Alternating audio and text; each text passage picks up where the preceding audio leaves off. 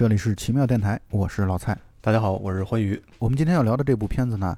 叫《盗钥匙的方法》，但是它由头呢，嗯是因为今年春节档当中的一部片子叫做《人潮汹涌》。人潮汹涌，这期节目的由头是什么呢？就是因为我们共同认识的一位朋友啊，我们俩共同认识一位朋友，在《人潮汹涌》当中演了一个非常小的角色。我老看他的朋友圈，然后他就一直在宣传这个片子。我们那个朋友演技还是非常棒的。之前合作的时候，觉得嗯，将来一定会大有可为。不过这好像是第一次在银幕上看见他的一个角色，好像是没错没错，就是在《人潮汹涌》当中扮演这个肖央的前女友的前女友。对，对吴文璇。嗯嗯，他是一个非常出色的演员。我继续来说这个录制节目的由头啊。看完《人潮汹涌》之后，因为我很早以前在宣传这个片子的宣传期的时候，其实就已经知道它是改编自，就是相当于买了这个剧本的故事改编权嘛，就是日本的《盗钥匙的方法》这部喜剧片。而《盗钥匙的方法》其实我在大概四五年前看过，那个时候就很喜欢。但是我现在就对这个故事内核还记得，但是故事的很多细节已经完全忘掉了。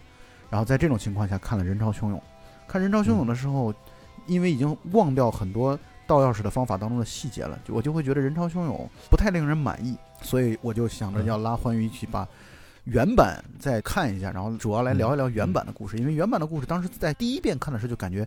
没什么大的毛病和瑕疵，结果这次。重新再复习了一遍 盗钥匙的方法之后，就会发现改编这个版本啊，就是我们所谓的中版 完败，就是跟原版比起来实在是差太远了。呃我是先看的《人潮汹涌》，然后因为我觉得这是一个就是在春节档排片不是很很好的一个片子，但是它的评分又看起来现在还看起来还不错，还行。然后所以我对它还比较感兴趣，因为我不是特别喜欢那种特别喧闹的这种春节档电影。然后看完以后呢，也觉得好像还行，因为好像我不知道是不是大家到了这个节假日的时候，对这个电影都比较宽容啊，反正就是喜气洋洋的看完这个片子，觉得还行，说得过去，就是可能七分六六七分左右吧。再去看老蔡推荐的盗钥匙的方法，看完了以后觉得 这个人潮汹涌，就不太好再给他评价，我是觉得。对，哎呀，这个就是真的一言难尽 人比人得死，货比货得扔嘛。对对对对，就是这个一比较之后，你就会发现这个人潮汹涌什么什么东西，怎么回事？这 确实有差距。我们也不可能完全纯粹站在一个情感的这样的一个角度来去做了这么糟糕的一个评价啊。我们确实是有理由的，我们一会儿在讲的过程当中会给大家来去对比。包括我看了豆瓣的一些讨论之后，我觉得有一个网友说的特别的好，就是嗯他原本以为人潮汹涌糟糕呢，是因为可能导演放飞自我了，对原作故事做了大的改编。因为这个原著故事啊，在上海嗯国际电影节当中拿到最佳剧本，这是很出色的。因为上海国际电影节是国际 A 类电影节嘛，是我国唯一一个国际 A 类电影节，所以拿到最佳编剧，那就是说明故事非常的扎实。嗯有的网友就在质疑说，《人潮汹涌》看起来比较糟糕，是不是因为把这个剧本改的太多了？然后他们对比完了之后发现，主线故事其实也没变对，没有什么大的变化。嗯但是呢，怎么就这么糟糕呢？那我们一会儿就来去对比一下这个过程当中到底发生了什么。嗯，嗯然后其实这个片子《人潮汹涌》已经不是这个故事的头一次改编了。之前有一个韩国版，对韩国还拍过一个翻拍版，对对对叫做《幸运钥匙》，也是嗯，跟钥匙有关。然后到了咱们这个国内，不知道为什么非得起一个“人潮汹涌”的名字，这个名字其实对它的奇怪。票房造成很大的影响，就是很多人根本就不明白这个片子到底要干嘛。就是你这个名字起出来之后，听上去很文艺啊，对，但是看完了以后，觉得这个名字太牵强了。是非常牵强。就这么说吧，它虽然嗯剧情上、内核的剧情，包括主线上没什么变化，可是性质已经发生了巨大的改变了。对对对，包括你要传达的这个价值观啊，然后还有整个这个对人生的看法，都是特别不一样。因为盗钥匙的方法，在我看来，从头到嗯尾其实是一个标准的喜剧片，就是它是一个黑色幽默的喜剧片。嗯，就它在一直包括从配乐啊，从演员的表演当中啊，它完全是一个喜剧片的这样的一个类型。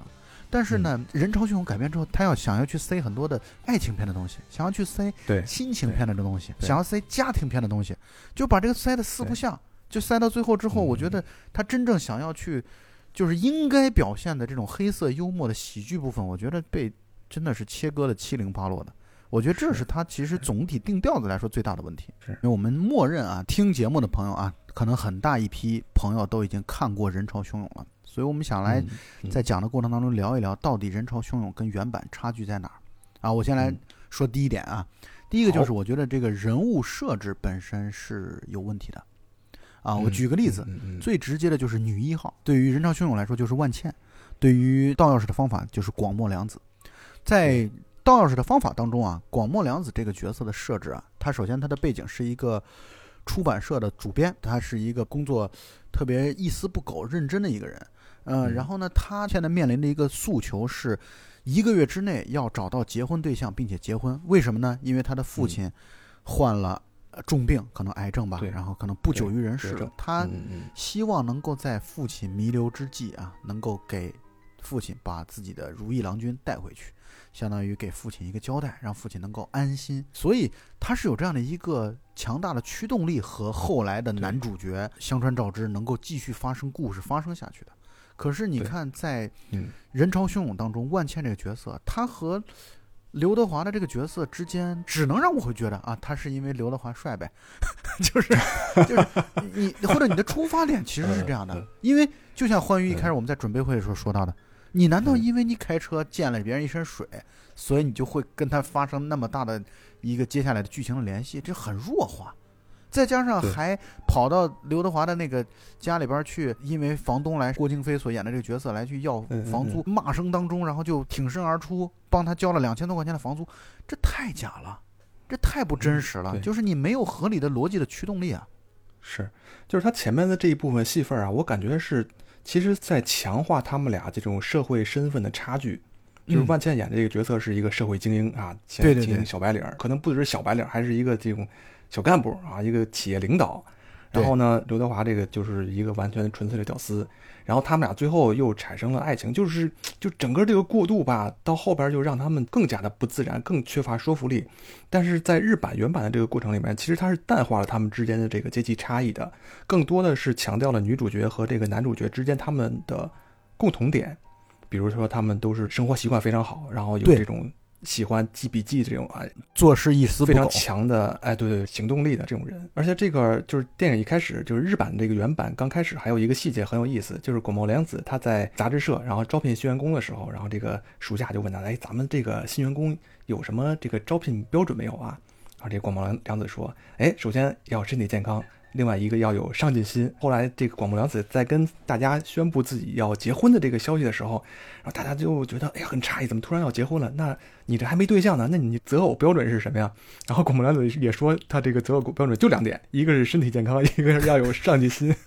就跟他这个选属下的这个标准其实是一样的。可见其实他对这个婚姻对象的选择是很弱的。但是他的目的就是要在自己的一个行动本上有一个日期嘛，就在哪天哪哪月哪号一定要完成结婚。那么我们后来是知道他这个结婚的这个计划是为了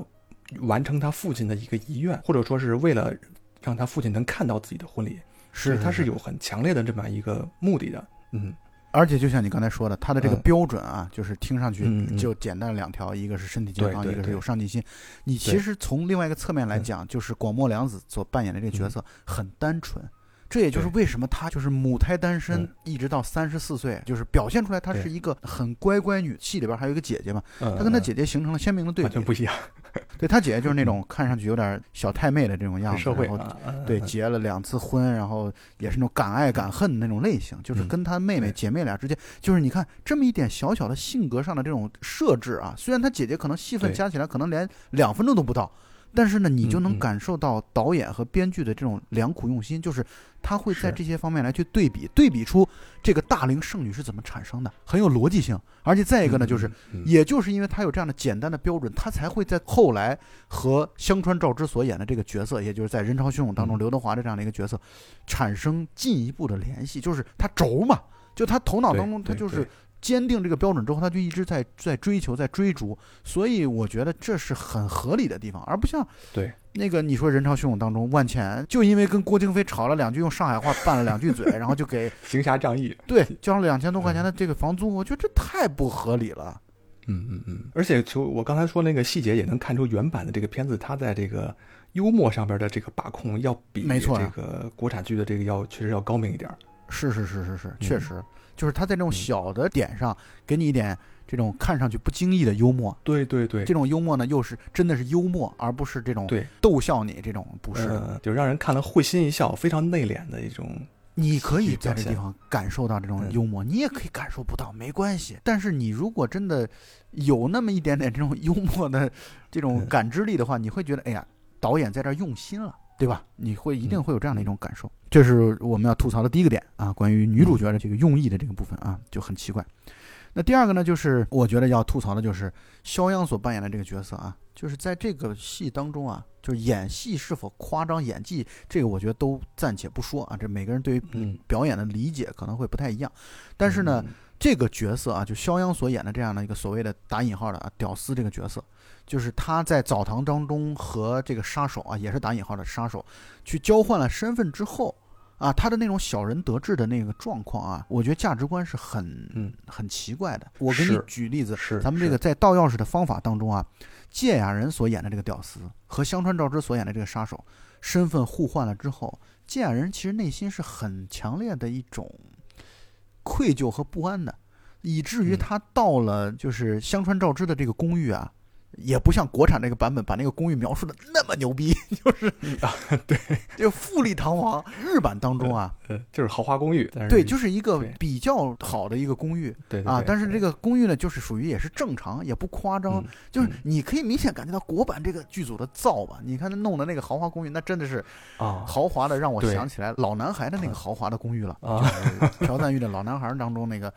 刘志泰的哦那个哦这个老男孩儿，我你我以为说那个肖央那个老男孩儿，啊，不是不是，是那个 就是朴赞玉的那个，朴赞玉，就是你嗯会让你想起来那个豪华公寓啊。我们拉回来，但是呢，芥雅人去香川照之那个公寓，相当于换了另外一个身份之后，他却录了一段录像啊，看到家里边有那个手持摄像机，然后录了一段录像，在录像当中就表现愧疚，说：“哎呀，我花了你的钱，特别不好意思，内心滋滋痛滋滋痛的。”而且我们能看出来，芥雅人在这个片子当中是一种特别傻，但是又很善良的一个角色。可是你看这个肖央这个角色啊，就是坏坏的这个这个飘忽不定，你知道吧？就是嗯他既有善良的一面，这点咱们毋庸置疑啊，但是又有很邪恶的一面，就是用了别人的钱，嗯感觉好像毫无愧疚。我觉得这个价值观好像这是两个片子的又一个对比。对你说到价值观，我是觉得这个人潮汹涌的价值观，我是觉得很奇怪。就是嗯你看刘德华演这个角色，如果他只是一个杀手，那他这个拿人钱财替人消灾，然后他一直用这种方式一以贯中，然后最后可能觉悟了啊，幡然身醒啊什么的，这种我觉得都还能接受。但是他这个虽然原版剧情也是这样安排的啊，就是他是其实最后是一个假的杀手，就是我觉得就是你抛开了杀手这层身份以后，他就是一个唯利是图的骗子嘛，就是一个诈骗犯。对。然后最后他反而还得到了完美的爱情啊什么，我是觉得好像不知道这个片子到底在传达什么。你在原版的故事里面，你能很明显的觉得能感受到他们虽然还从事着原来的这些职业，但是每个人他都是内心是有变化的。比如广木凉子，他会觉得人生不一定按照计划来，然后他也能爱上什么什么人。然后这个香川照之，他也是觉得，哎，钱财其实是身外之物。然后这个芥雅人，他也是觉得生活不应该再继续那样颓废的过下去。他们每一个人都是内心有升华的，但是我觉得人潮汹涌中，好像很难看到他们每一个人身上有什么这种所谓的人物弧光啊。你这是属于他啊编剧技巧的更复杂了、更大的问题了。嗯但确实这个就很扁平化。可能我要求有点多啊，有点吹毛求疵了。我觉得同意你嗯这个，就是你没有逻辑，没有理由啊，还是说的那句话，人物站不住啊。你看香川照之在日版的盗钥匙的方法当中，他是有逻辑的，你知道吗？嗯他在八年前被老婆抛弃了，他以前是一个嗯开便利店的。就是他在抛弃的那一刻，他会意识到，哎，我是需要钱，所以他会变成了一个，就是我想要去，呃，更好的去弄钱，而且他是这样的，他很多时候接的是帮黑帮，因为我们都知道日本有嗯有这种黑社会嘛，就是帮黑帮去做这种杀手的这个角色，嗯但其实他没有帮黑帮去做这个事儿，所以你的这种所谓的诈骗感就就弱化了，它嗯相当于是就是没有满足坏人的要求，所以这个让观众看起来这种诈骗感就弱化了，所以我觉得他是变得就合理起来了。但是你看在人潮汹涌当中，首先刘德华没有交代他接的这些活儿的性质，这是第一点啊。第二，嗯人潮汹涌当中，刘德华这个角色更崩塌在哪儿啊？更崩塌在，他专门弄了一个房子，然后去摆放他的这些曾经获得那些什么格斗冠军啊，又是这种那种的嗯奖杯。结果在片子当中，刘德华完全没有展现出任何在智力和体力方面的优势，尤其是体力方面。我原本以为刘德华被袭击了，被套上麻袋打了一顿，我觉得这都是能理解的。然后在肖央后来把刘德华从啊麻袋当中放出来之后，我原本以为刘德华应该变身成李小龙，应该好好的把这些人收拾，结果发现他又被打了一顿，我实在是太难以接受这个设定了。就是就是刘德华在里边，而且你知道，因为我很喜欢刘德华这个演员啊，就是我会觉得、哦 什么意思？你让监制被打了两顿，什么意思？不过这这个可能还好吧，就是他房间里摆的，他也可能是身份的掩饰嘛，也可能是假的奖杯嘛。有人在网上讨论过这个问题，你知道吗？啊但是嗯大家讨论的一致的观点是不可能，这扯淡，这他妈放在自己家里边，又不是给别人看的，而且还是在暗房当中，你搞了一堆的奖杯，这是假的可能性是非常小的。所以，这说白了，就是你对于刘德华的这个角色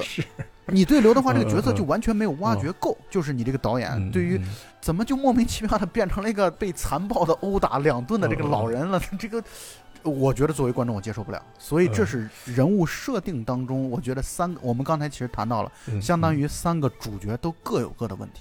嗯啊。反而在我看来，好像肖央的问题算是最轻，他只不过就价值观可能有点问题之外，但是从逻辑的角度来说，好像没有什么太大的问题啊。但是呢嗯，对这个无论是万茜还是刘德华的角色，我觉得任超兄跟道尔的方法比起来都差得很远。对，而且我觉得中间他们俩本来这个人物身份就有些不太能吃得准，然后他们中间还硬强硬的加上这些很明显的爱情戏，它不像这个盗钥匙的方法里边，他也提到了爱情，但是你能理解他们这两个人之间他们这种爱情是。呃，这广木凉子是为了完成自己的计划，先结婚再产生爱情，他是按照这样一个路数来的。然后最后两个人果然假戏真做了，哎，这个你是能理解的。但是像这个电影里边，我觉得是太牵强了，就是俩人都喝醉了，就擦出火花了，这他妈的这这以后谁还敢喝酒啊？这都是什么？这都是什么观念？什么价值的观念传导啊？这这太 easy 了吧？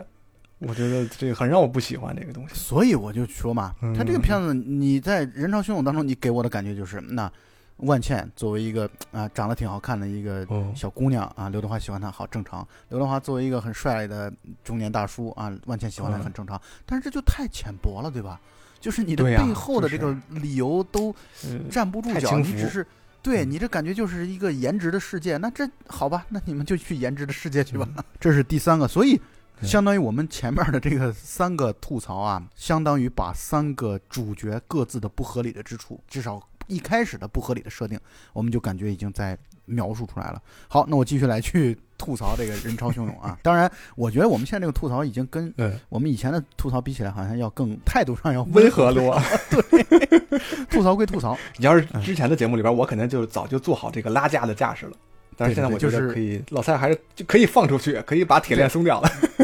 就是以前是这种失望是带着呃这个谩骂的来去出现的，但是我们现在可以带着轻松的笑意来调侃他们了。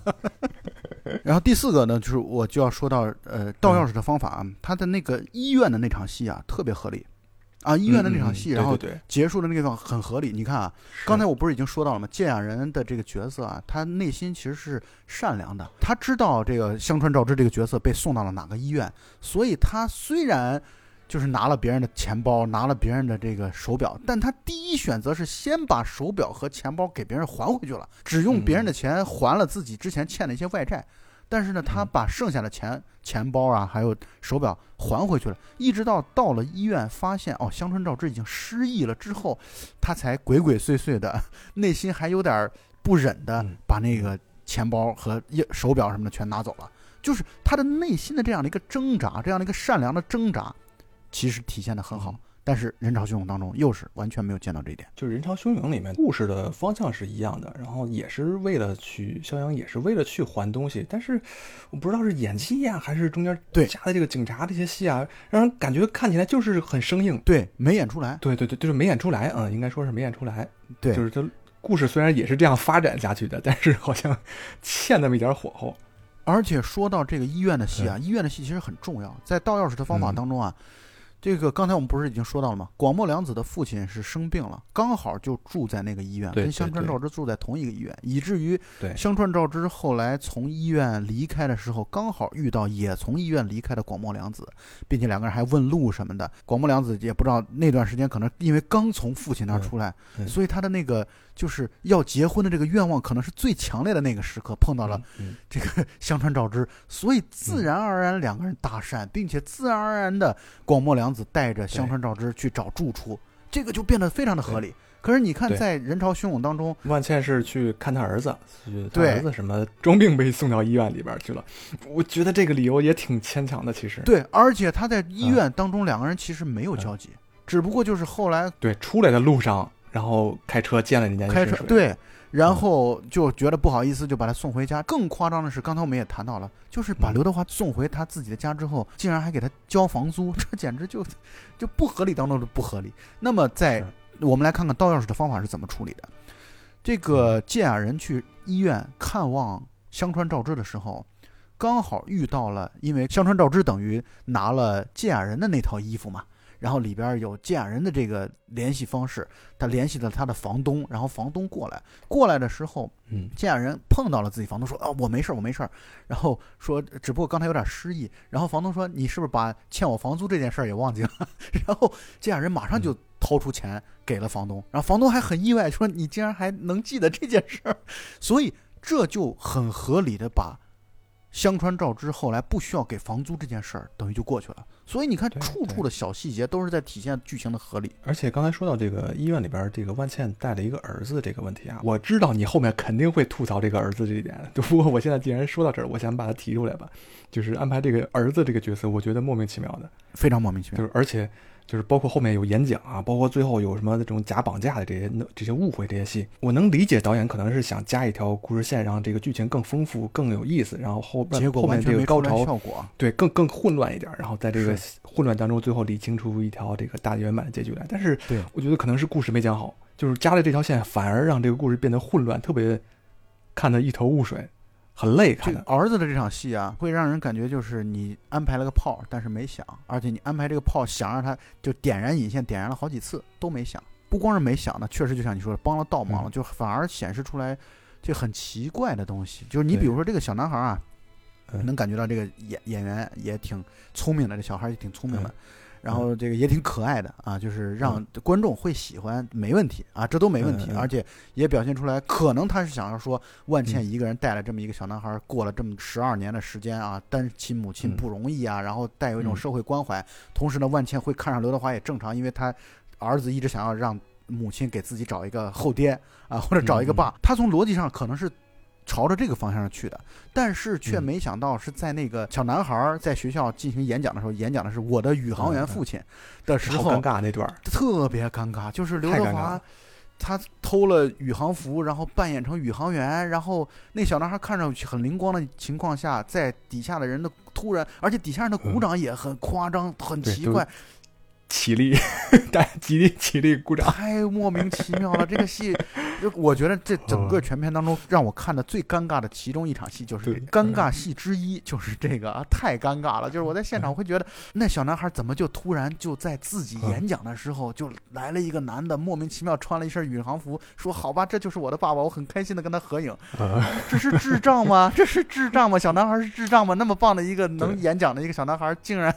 能够做出这样的一个举动，然后还大家还感动，然后万茜的表情还特别的感动。哎呀，我的天哪，这场戏看得我太搞笑了。我觉得 对，我觉得一个智力正常的孩子十几岁也能明白吧？突然莫名其妙上来一个宇航员，我觉得第一反应就是你，即使你心里期望会有一个宇航员爸爸，但是你突然看到这么一个人上台，你第一个感觉应该是我操，这他妈谁呀、这个 一定是这种想法才对啊！对啊，没有任何的问题，坦然接受，而且接受很开心。我觉得这个时代让人受不了。就是万茜他家多好 easy 感觉。对然后就小男孩后来又被啊、呃那个所谓的黑道的啊就坏人嗯绑架了，然后这场戏绑架了莫名其妙，然后和绑匪成了朋友，然后还嘲笑绑匪尿了裤子，两个人两个人还一起很开心的，后来又被释放，这个过程没有任何的障碍。就是给我的感觉就是导演太偷懒了，就是你压根儿不去讲任何的这一段戏，那你为什么要安排这段戏呢？就是你没有讲这段戏任何的这种曲折的变化，没有，我只能恶毒的这么评价啊，因为在上一部饶晓志导演的戏《无名之辈》当中，有一场天台的戏，任素汐和张宇他们在天台那场戏，可能是。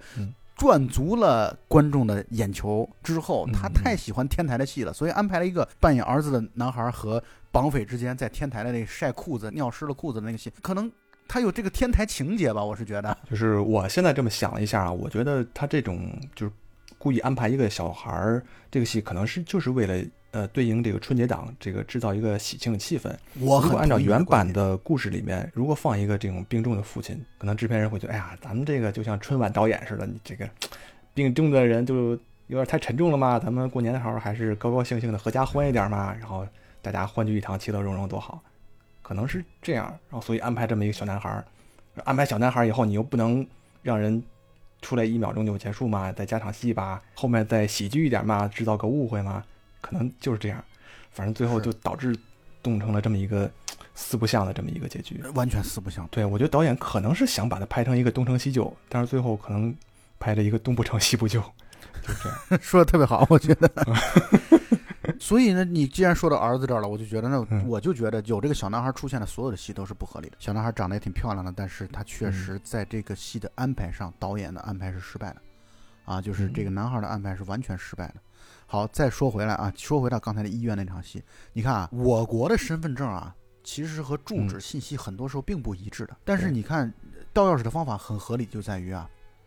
那个借养人去了香川照之的家，是因为拿了他钱包当中的居住卡，那个居住卡当中就相当于市民卡一样，那个市民卡当中是有他的居住地址的，所以找到了那个家是很合理的。但是你看，你现在能不能帮我解释一下，肖央是怎么找到他们刘德华的那个豪宅的？没有任何的解释，这个地方就是在戏里边是很懵逼的。我也觉得你是怎么看到他的那个家庭住址的？他至少你给我拍一小段都行啊。没有，对，确实没有。在日版当中，他都交代了，他拿出钱包当中的这个居住卡，然后上面写的这个地址都写的很清楚。就是你这个戏等于是被剪的七零八落。当然，我也了解到他这个戏啊，由于时长的问题，好像是被。这个片方好像说是就是出品方好像要求嗯剪了不少的内容，所以剪的就会把很多该有的细节就缺失掉了。那这是问题是很很大的，我觉得就是你这个戏就不完整了，你这戏就不流畅了。嗯，因为在原版故事里面，它这个片名就能看出来，叫盗钥匙的方法。其实钥匙在这个原版故事里面，其实还是一个很重要的道具，非常重要。不同的房间，然后有。不同的钥匙，然后代表不同的人生，然后其中还给钥匙很多大的特写。没错，是这样的，确实如此。包括你看他这个盗钥匙的方法有很多的一个引申开来，包括对他是怎么拿到香川照之的车的车，就是他拿车钥匙去点亮那个车，然后进到他的房间，然后香川照之又进到他的房间，香川照之带着他进了他们那个暗房，然后以及他后来又进到了那个黑老大让他去委托杀的那个情妇的那个房间，全都用了一些钥匙的这个指向，他就很贴题呀。所以你这个时候你再给我讲讲人潮汹涌，请问贴题贴在了哪里？就是就是人潮汹涌，就是人人多啊，都不用钥匙。对，我们都大家都夜不闭户，我们不用钥匙。就是你看原版，它有很明显的这种一指向性哈，就是通过这种钥匙来。暗指这个每一把钥匙开向，当你开启了不同的房间以后，你的这个人生是否发生了变化？接下来啊，我想说的是，人潮汹涌又值得吐槽的一个地方就在于女三号这个安排特别的奇怪，就是它里边讲到了，你看她那个怀孕的戏，因为那个女二号黑老大说她怀孕是假的，可是这个假的意义在哪儿呢？她的目的在哪儿呢？没交代，而且这个怀孕对最后的这个戏的推动也没有。你难道就是说，因为她怀孕了，所以导致肖央对她产生了同情，所以肖央把刘德华那儿的那些钱全部拿给她，让她去跑路？就是你可能只是在这种粗浅的这种理由上能谈到这一点，而且还把她描述成一个爱猫的人，然后让肖央还动了恻隐之心，然后希望她跑路。就我觉得这个戏的安排，那个人物的安排是特别特别的奇怪。在我看来，唯一的目的可能是让肖央动了恻隐之心。让他觉得嗯啊，我接了这个活儿要去干掉他，但是我不想去这么去做，嗯而且我还爱上他了。我觉得这个女人真好，又善良又圣母，然后同时呢还哦对对对，爱猫这个我觉得实在是确实太没有必要了。就是特别的突兀，就是在这个戏当中啊，相当于是这样的，就是他竟然在嗯一个这个片子当中安排了两段感情戏。你看原本的这个倒钥匙的方法，其实只有一段感情戏，而且那个感情戏在剧情一开始铺开之前啊，就都是一种很淡淡的，没有把它当做一个重点、重要的部分来去铺开的。结果你看好吗？在人潮汹涌当中，先是刘德华和万茜。啊，这个感情戏铺开，然后同时呢，肖央又对那个女人又有感情，嗯然后又要给她钱，让她跑路，就是他把这个感情的这个东西放在了这个剧情之上，放的嗯太多了，以至于我会觉得这是又一个糟糕。对，然后肖央去接近他这个暗杀对象，然后不断的靠近他，然后两个人通过逗猫，然后两个人产生了好感。我又是觉得这两个人为什么这么容易就能彼此产生这种互相喜欢的这种你说的感觉呢？太对了，这导演也太轻浮了吧！因为肖央他刚跟前女友分手啊，刚把人钱还了以后，然后他离走的时候还大哭一场啊，怎么着怎么样，做做戏。那倒是。然后你这个转脸，你才过了几天，然后你马上就喜欢另外一个女孩了，这他妈什么玩意儿？这是。对，你说的很对，我觉得没错，确实肖央和那个女三号的之间的那个感情戏啊，特别奇怪啊，就是就是你他妈的三观不正，就是说你拍戏可能不熟练，这我们都能原谅，但是你在里面出现这种这么滥情的，然后这种低级的趣味，我觉得这种就不能原谅了。再就是后来他的那个嗯剧情的那个走向，我确实去嗯觉得刘德华被打了两顿，然后就莫名其妙的，然后最后还是报警了，就最后还是要靠警察来去解决问题。嗯我就觉得，那你们早干嘛去了？只是为了因为一开始他的所谓的诈骗的这个事实不想败露吗？后来实在是没办法了，只得去找警察叔叔吗？就是刘德华的这个角色，我不满意就不满意。他在这个后来的剧情当中，真的没有对剧情产生推动，就他没有对剧情产生推动。倒钥匙的方法当中啊，嗯那个剑雅人的那个角色，后来也有人物弧光的变化。他原本是一个特别浑浑噩噩的屌丝，嗯结果他在大 boss 后来跟大 boss 对峙的那场戏当中，他一嗯迸发了极强的一个演技，而且他还有他们的这个为了逃脱这个黑老大的这个计划 A、计划 B 的分别的失败，嗯嗯嗯以及最终又翻回来，就是他的那个故事真的是在。在编剧技巧方面啊，在这个嗯故事的复杂性上来说，我觉得后半段等于完全超越了人潮汹涌。就人潮汹涌到后来，嗯我感觉编剧有点不想编了，就是他就嗯就简简单单就是好，我的一个计划被识破了，然后被发现了，发现之后，嗯，然后就被打，然后第二次又做计划又被打。你看第一次被打是为什么？刘德华被打是为什么？就是我认为全片在喜剧方面做的最好的那段，就是那个嗯跟刘德华一起当群众演员的那个人，那场啊戏在火锅那场戏，我觉得那场戏的安排有点像《唐探》里边在电梯那场戏的那种精妙。就是哎，你知道我，我不知道你，然后我还对以假戏真做，然后真戏假做等等，就是这一系列的这些东西是我觉得不错的地方。但是你你对看，对，你不觉得这更悲哀的地方就在于我们这些导演在拍小的段落这种小品式的这种东西的时候，其实都好像还不错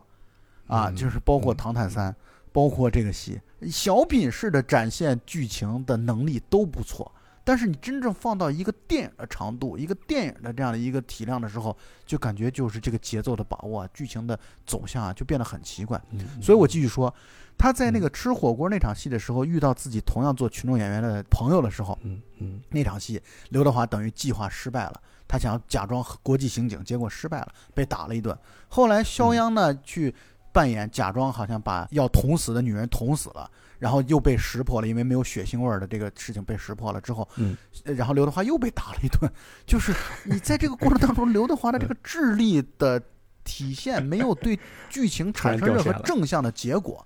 没有对嗯剧情产生正向的结果，这就让我觉得是很难接受的。就是你的一个角色的这正面的努力，最后没有实现。然后完了之后，在大家嗯殴打的时候，万茜又像纯爱戏一样的这样狂奔回去，然后嗯同时呢去报了警，而且还是自己的儿子误打误撞报了这个警，所导致的这个结果。那我就觉得，那好吧，那你前面的这些人物，好吧，那最终就是我们警察叔叔太强大了，太伟大了。对，就是最后这几个人他们都是靠着强大的信念，最后得到了等到了警察得到了胜利，是啊就是体力智力全都掉线了。就是他们的这种努力没有对剧情产生推动，这是很可怕的地方。嗯你看盗钥匙的方法当中，最终他们的脱困完全是因为三个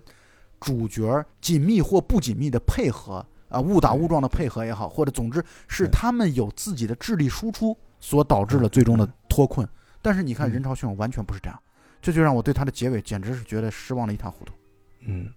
呃，结尾的处理上，我觉得跟日版虽然结果一样啊，但是我觉得方向还是有挺大的差别。你说的没错，就结果一样。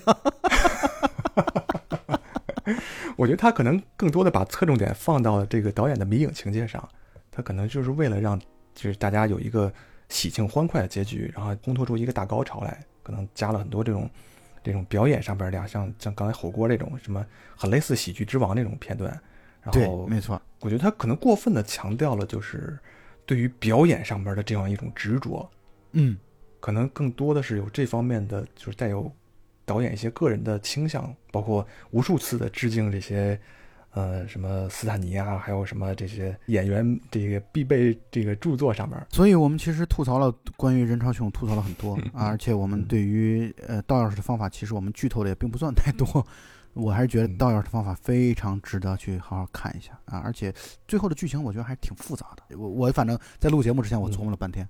就是他们有 Plan A，有 Plan B，然后 Plan C 等等等等。呃，而且我觉得倒钥匙方法给人传达了一种很正向、很积极的处世哲学。因为他这种嗯黑色幽默、这种精致的喜剧，看完以后还是能让人有些回味。然后包括里边讲到了这个就是心动的那个感觉，然后他而且再多说一点就是我觉得人潮汹涌的嗯配乐，我认为是不合格的啊，就是我觉得跟倒钥匙的方法比起来，人潮汹涌的配乐感觉就是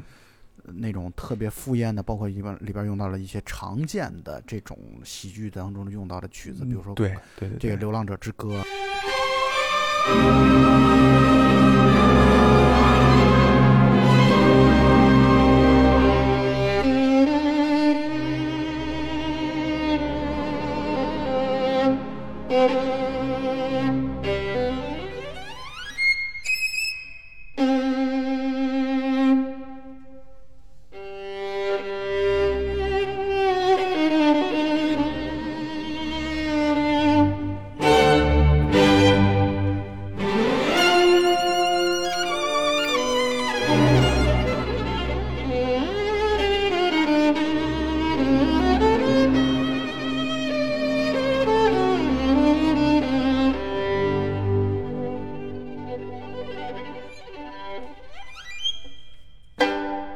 英雄本色》的配乐啊，然后里边好多，但是你嗯。明显能感觉到，你看倒钥匙的方法，它是一个小成本制作的片子，但是倒钥匙的方法，它的那个音乐配的和剧情嗯搭配的嗯非常合理，就是我对他的这个音乐的这种水准啊，也是持很好的态度。包括你看，在香川照之回忆起自己是杀手身份的时候，仅仅用了一件事儿，就是这广末凉子在家里边放了贝多芬的那个交响乐，然后让他回想起了自己杀人的那一夜，就是这很高级啊。就是这种东西，嗯嗯它就你不需要像人潮汹涌这样，为了体现出回忆东西之后，他就不停的在把那个镜头闪回、闪回、闪回对。对对，倒钥匙的方法嗯，甚至你只放了那个曲子，放曲子的时候都没有通过这种交叉的剪辑来去闪回当时的这个情况。我觉得这是对于观众的智商非常的尊重啊。我觉得这些地方你能省钱的地方，难道嗯在这地方嗯不不能省点钱吗？对不对？嗯嗯，这嗯这个处理就很高级，所以这样的高级嗯处理，在我看来，倒钥匙的方法当中比比皆是。嗯，对，而且刚才你说到这个，就是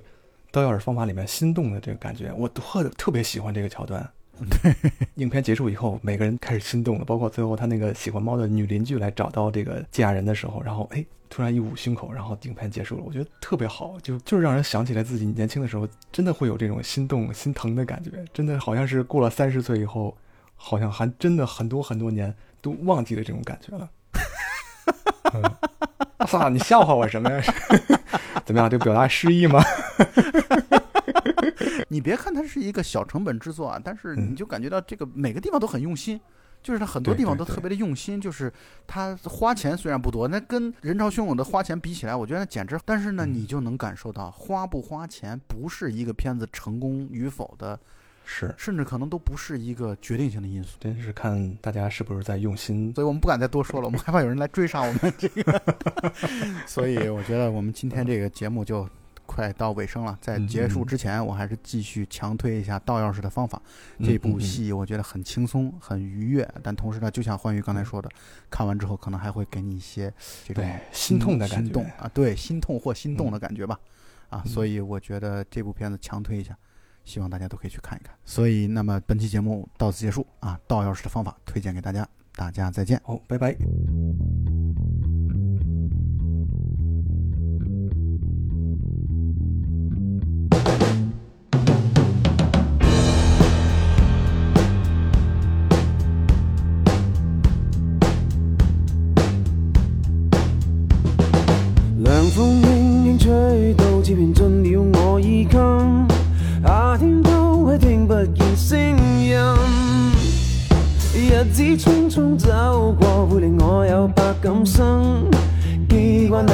片景象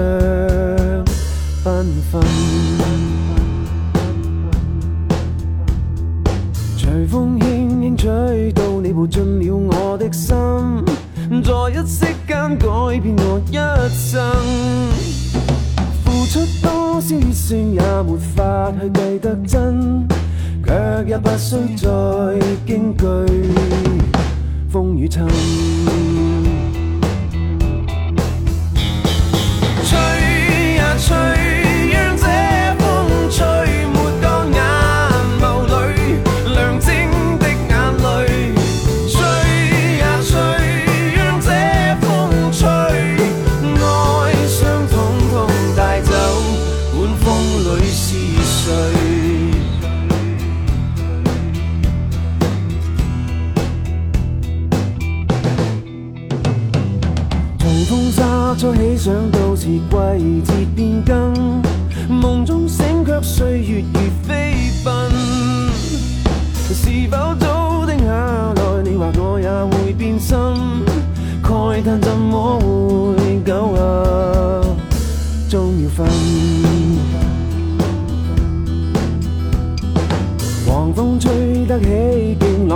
也要被蔽引。